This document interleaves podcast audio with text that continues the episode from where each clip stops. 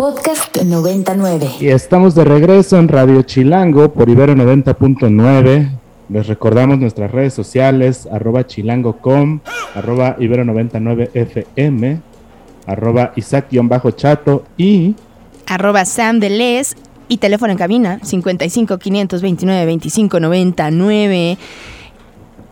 Y les mencionamos que lo que acabamos de escuchar fue el laberinto de la banda Los Yerberos, que pues tal vez para muchos que están escuchando ahorita les parezca una rola nueva y digan, órale, un reggae buena onda para alegrar mi miércoles de la tardecita, pero a lo mejor para muchos otros que ya somos de una rodada más avanzada, pues nos abrió un huequito de nostalgia por ahí entre el corazón y la boca del estómago. Y pues para quienes no los conozcan, los Yerberos fueron parte fundamental de la escena musical de la Ciudad de México de finales de los noventas, cuando con otro grupo de bandas desarrollaron un movimiento contracultural bien chido desde la música, un movimiento que promovía la cultura de paz y que pues llevaba en alto eh, el reggae y que pues lo, lo, puso a sonar duro, duro durante varios años. Y están hoy con nosotros aquí en cabina Diego, Matías, Hans y Ray. Forman parte de esta agrupación que pues hace mucho que no escuchábamos de ella, pero pues que hoy nos da gusto tenerlos aquí en cabina. Bienvenidos chicos, ¿cómo están? Muchas gracias, muy bien. Hola, bien, bien, gracias. Gracias por invitarnos. No, y a ustedes gracias por aceptar. Eh, para mí en, en, lo personal es muy emocionante platicar con ustedes después de tantos años y pues que a mí me tocó ser parte de esa chaviza que andaba ahí bailando reggae y que andaba pues moviéndola ahí duro a, a, a, la escena de aquellos, de aquellos tiempos, de aquellos buenos tiempos. Y están aquí para platicarnos sobre el lanzamiento en plataformas digitales después de más de 25 años de haber sido editado de este disco a filo de machete que hoy ya está disponible por ahí en el Spotify y que yo ayer le di clic y me lo escuché completo y que además vienen unas rolas bonus para los que son fans de los yerberos echenle un, un vistazo por ahí, una oída. Platíquenos qué onda, por qué tanto tiempo para que los yerberos volvieran a asomar la nariz. Pues mira, en pocas palabras, este disco eh, fue un disco que nosotros hicimos con una disquera grande, con una transnacional y con todos nuestros sueños de ser eh, estrellas de rock and roll y las cosas sucedieron de otra manera y ya te aquí que el disco se quedó, la disquera esta tras, quebró eh, y fue absorbida por otras y entonces el disco quedó en un limbo legal que no podíamos ni mandar a hacer otros discos eh, ni podíamos recuperarlo y fue todo un, un, periplo enorme, un laberinto gigante y este, pero pues le construimos la salida como dice la canción y este y finalmente pudimos recuperarlo eh, en términos legales, recuperar los derechos para nosotros volverlo a publicar, ¿no? Porque le tenemos mucho cariño, eh, fue un, una gran etapa bien, bien, importante de nuestras vidas. Y pues finalmente, después de veintitantos años, lo logramos y lo acabamos de, volver a sacar con una chaneadita que le dimos. Este, y ahí está, al fin, para volverle a, volverlo a lanzar al mundo, a que viva. Qué chido que este proyecto siga pues trascendiendo. Justamente estamos platicando aquí en Radio Chilango de este tema de cómo el tiempo eh, pues no, no afecta o sí vuelve una mezcolanza y una catarsis de todo lo que vivimos. Y chicos, les quiero preguntar, eh, siendo unos de los pioneros de este movimiento del Rasteca, cuéntenos un poco de lo que vivieron ustedes en ese entonces y en este momento, cómo han visto visto eh, el añejamiento de este movimiento? Ok, pues una pregunta tan este tan compleja porque incluso son como dos cosas, ¿no? Lo, lo, que pasó entonces y lo que y cómo añejó, cómo evolucionó. Yo creo que una de las cosas principales que yo veo este es que antes estábamos un, bastante más cerca todos los de los grupos y éramos muchos menos grupos, entonces era más fácil estar en comunicación. Y ahora siento que cada uno de nosotros se ha ido, pues, como, o sea, cada una de las bandas se ha ido alejando, ¿no? Bastante. Entonces ya no siento, antes sabíamos, nos veíamos seguido, tocábamos seguido juntos, ensayaba, hasta varios ensayábamos este, en lugares comunes, y ahora ya como que siento que cada banda trae su rollo, ¿no? Como que ya no siento que haya una, como tal, un movimiento, ¿no? Así unido.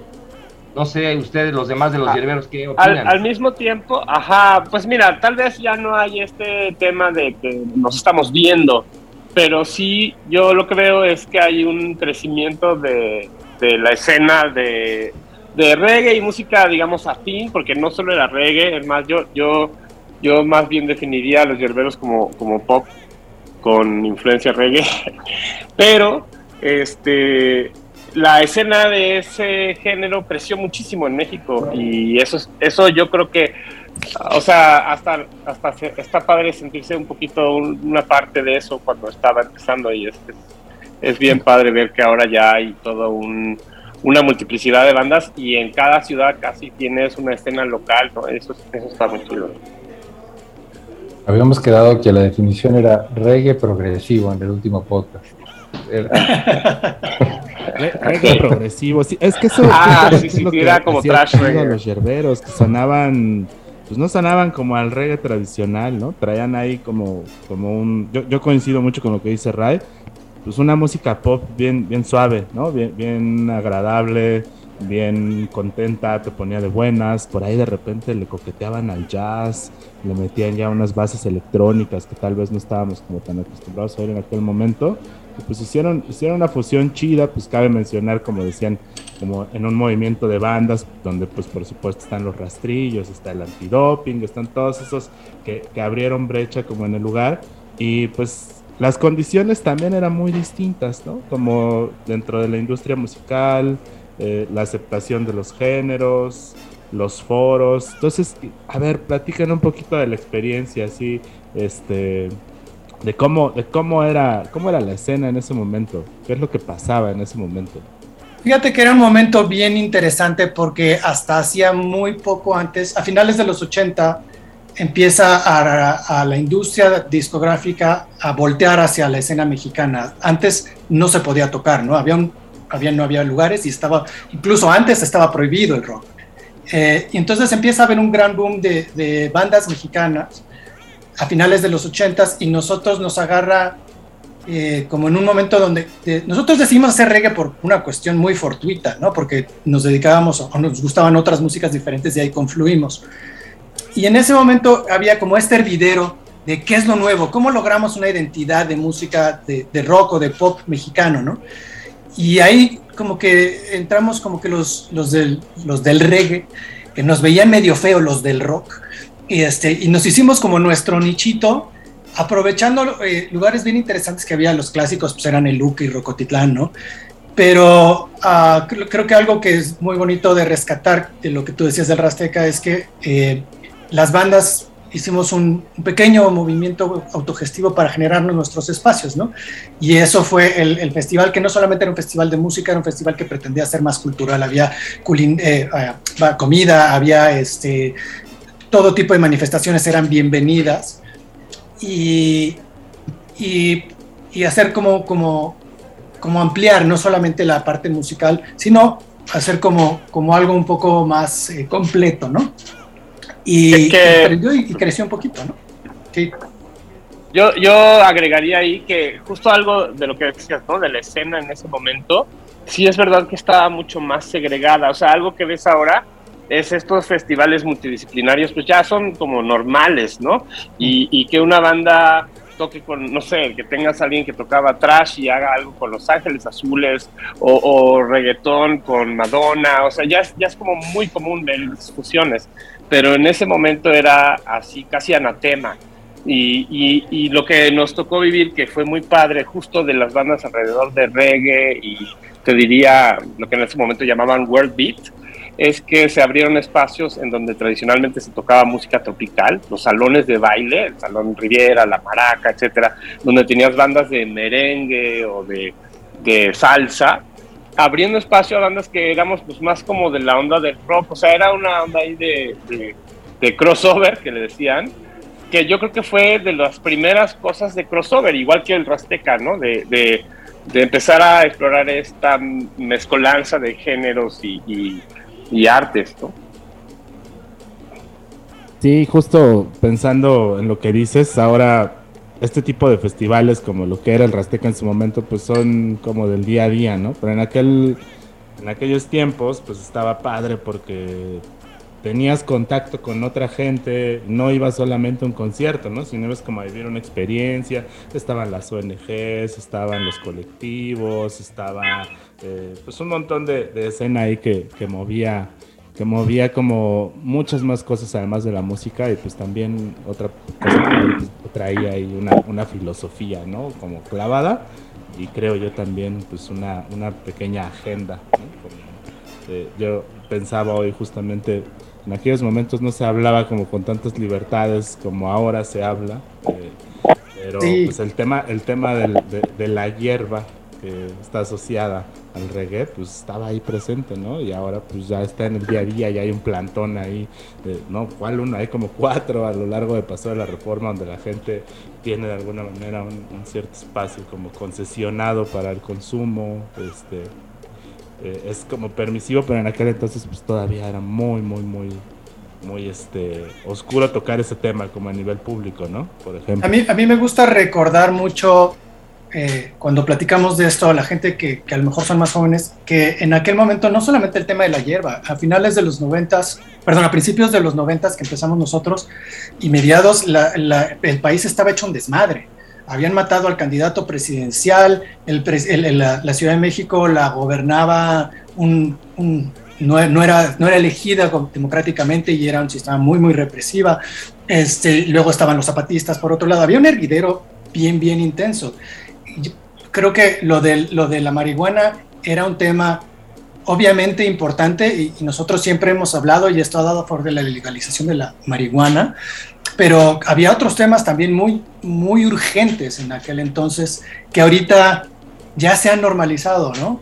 Pero eh, era, era un México bien, bien álgido y, bien, bien violento, ¿no? ¿no? Ahora tenemos otra violencia un poco diferente, pero estaban pasando muchas cosas. Había una, una, como una revolución silenciosa y pues, pues nosotros teníamos 20 años y queríamos ser parte de esa revolución silenciosa de alguna manera.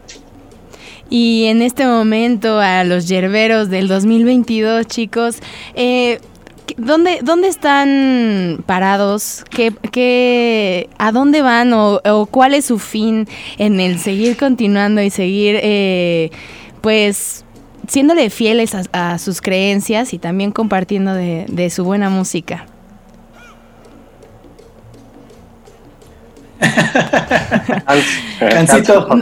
Uno a la vez, uno a la vez, por favor.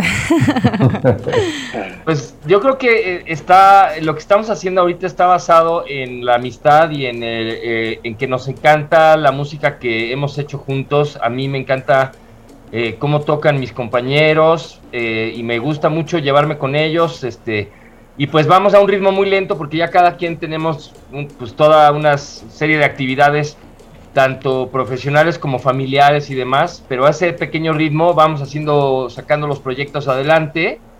Y sí los hay, sí hay proyectos, sí hay un futuro, este, lento pero inseguro.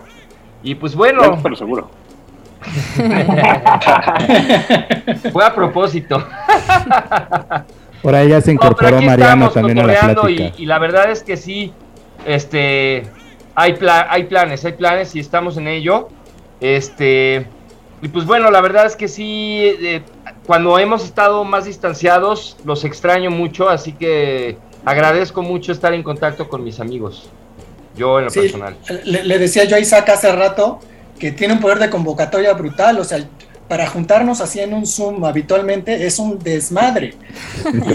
y Isaac mandamos un mensaje, oye, que con Isaac y Canibero todo el mundo se apuntó. Pues ya el que sí, Así que, gracias. que, el que sigue es que los vemos ahí en, ahí en la cabina, ¿no, Sam? Y pues que se sí, un jam, ¿no? Exacto. Está increíble. Mejor los pues espero acá en, la Riviera Maya y ustedes vienen y se traen las cámaras y todo y aquí hacemos una tocada. También un festivalón pues allá. Vámonos ya. ya está. Oigan chicos, sí, pues ahí va, ahí va justamente como la pregunta incómoda. Eh, ¿Cuándo vamos a ver a los cerveros tocar? No los vamos a ver tocar nunca más. Eh, guiño al Vive Latino a ver si les llegan ahí al precio para que se animen. no sé de qué se trata, pero estaría bien chido volverlos a ver tocar. Y nosotros queremos, no creas que, es por no querer, claro que queremos y nos, hace, nos haría mucha ilusión. Mira, la realidad es que la vida te lleva por muchos lados y a todos nos ha llevado por lados diferentes. O sea, mira, Matías está en Ecuador, eh, yo vivo en Cancún, Mariano vive en Tulum, Raymond vive en Cuernavaca, Hans vive en, aquí en la Ciudad de México y Juan Pablo vive en León. O sea, es un poco dispersa la cosa y para, para de repente o sea, la gente piensa que pues, nos juntamos a tocar y ya un día antes nos vemos y ya al día siguiente vamos y nos conectamos a la pared y ya está. Pero como ya estamos muy, muy oxidados y muy viejitos, tenemos que ensayar muchísimo para poder hacer un show realmente que la gente valga la pena su dinero que va a pagar, pues queremos estar a la altura de, las circunstancias. Y para eso tenemos que, trabajar muchísimo, ¿no? Requiere muchísima preparación. Entonces, eso implica que pues todo el mundo tiene que, poner, estacionar su vida unos, unos meses para ponernos a ensayar y luego ya otros meses de, pues ya, bueno, ya ensayamos, ya vamos a hacer una tocada, vamos a hacer 20, Pero lo queremos hacer, lo vamos a hacer. Yo no sé cómo, pero lo vamos a hacer. Eso, pues ahí estemos al pendiente. Claro que sí. Chicos, ¿y tienen redes sociales para que la bandita ya fuera pueda seguir su trabajo como pues personal y también como grupo? Yes. sí, pues, eh, los hierberos, ¿no? En Facebook y bueno, Instagram no tenemos. Em, tenemos el, Facebook de los hierberos, tenemos YouTube y el material lo publicamos en todas las plataformas, ¿no? O sea, este, Spotify, Apple Music, etcétera. Pero redes sociales ahorita solo estamos sobre Facebook y, YouTube. Como lo hacemos también nosotros, no tenemos un community manager, sino que es colectivo. Este, pues es lo mismo, ¿no? En los ratitos que, vamos teniendo. Hay Eso es muy importante, sí. Hay un podcast. Exactamente. háblenos de su podcast porque justo estaba leyendo eso y, quiero escucharlo ahí. ¿Lo tienen en Spotify? Sí. sí. Está en Spotify, en, Apple Podcast, en Google Podcast. Lo pueden escuchar, búsquenlo. En, se llama Los Hierberos Hablando de Más. Eh, y pues realmente nos juntamos, tomamos vino eh, y hacemos un Zoom y debrayamos y luego tratamos de darle un poco de forma y hemos, hay dos episodios, uno específicamente sobre la fila de eh, hablando de, cómo eran los tiempos, eh, las, cómo lo hicimos y, las anécdotas de aquel entonces. Está muy divertido, hay muchas cosas extrañas y bizarras que nos pasaron. Este, los invitamos a que un ratito que tengan este, así un sabadito, que estén echando la chela y no tengan nada que hacer, o en la nochecita antes de dormir, pueden escuchar el podcast, se van a divertir. Pues ahí está para toda la banda que le entró la nostalgia y que todavía tiene ganas de escuchar esta banda. Yo, en lo personal, muchas, y, ya me chuté el, disco completo de nuevo. Vamos a, echarle un vistazo ahí al podcast, a Spotify, eh, la remasterización de, de A Filo de Machete. Y pues fue un placer tenerlos por acá, chicos. me da mucho gusto haber podido compartir este momento con ustedes. Para más contenidos como este, descarga nuestra aplicación disponible para Android y iOS o visita ibero909.fm.